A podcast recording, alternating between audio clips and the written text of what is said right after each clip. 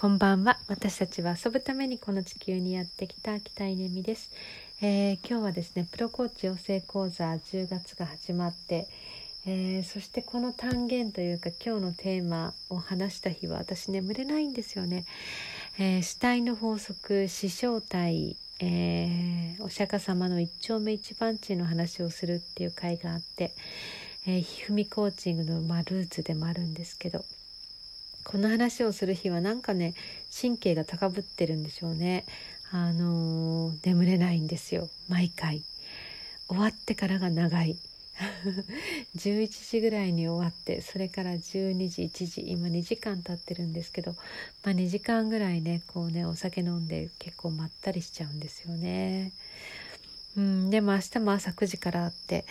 今回50名ぐらいの方に伝えられる喜びっていうのかな、なんかそれをかみしめてますね。自分の人生であと何人の人にこの話ができるんだろうっていう、それぐらいこう大事な話、なんかこう、人生のミッションっていうか、これを話すために生まれてきたんじゃないかって自分が思ってるぐらい、すごい大事な話なので、命を使うんでしょうね。結構なんかね、いい感じの疲れを感じる日ですね。そんな中、今日ハッピーなことは、認定ロイド先生のロイド認定ティーチャーの認定がどうやら降りたらしくって、言ってみれば提出したら降りるんじゃないかと思いながら、でも結構提出する内容がハードだったので、上手な感じ、ちゃんとスクリーニングされた感じで、提出そのものにハードルがあるので、それを提出できたということは、ある一定の基準を達してるっていう、認定基準に達してるっていうことを、これはとても設計としては上手ですよね。同業者なのでそんなことも感じながら、いや、良かったですね。なんかチャレンジしたからというか、これを登録するからロイドのことをやっぱりよく分かろうとしたし、分かったし、探求したし、認定試験ってね、意味がないようであるんですよね。それはこうやって研鑽するってことですよね。自分を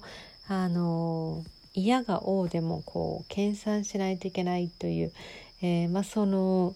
追い詰める、そんな力がありますよね。だからプロコーチ養成講座の100回コーチングとかも本当すっごい大事で、あれは別にこうね、100回なんちゃってをしてみましょうではなくて、やっぱり落ち込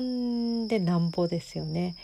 うまくいかないとか、なんかもっとこうね、本当に有料でコーチングをするために必要なことは何なんだろうとか考えるとか、なんか一つのつながりだったりとか、サポートだったりとか、そんな温かさを感じたりとか、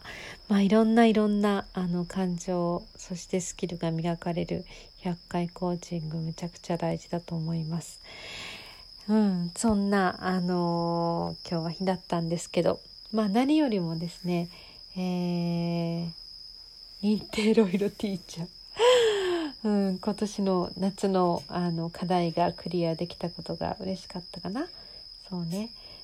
それを生かして、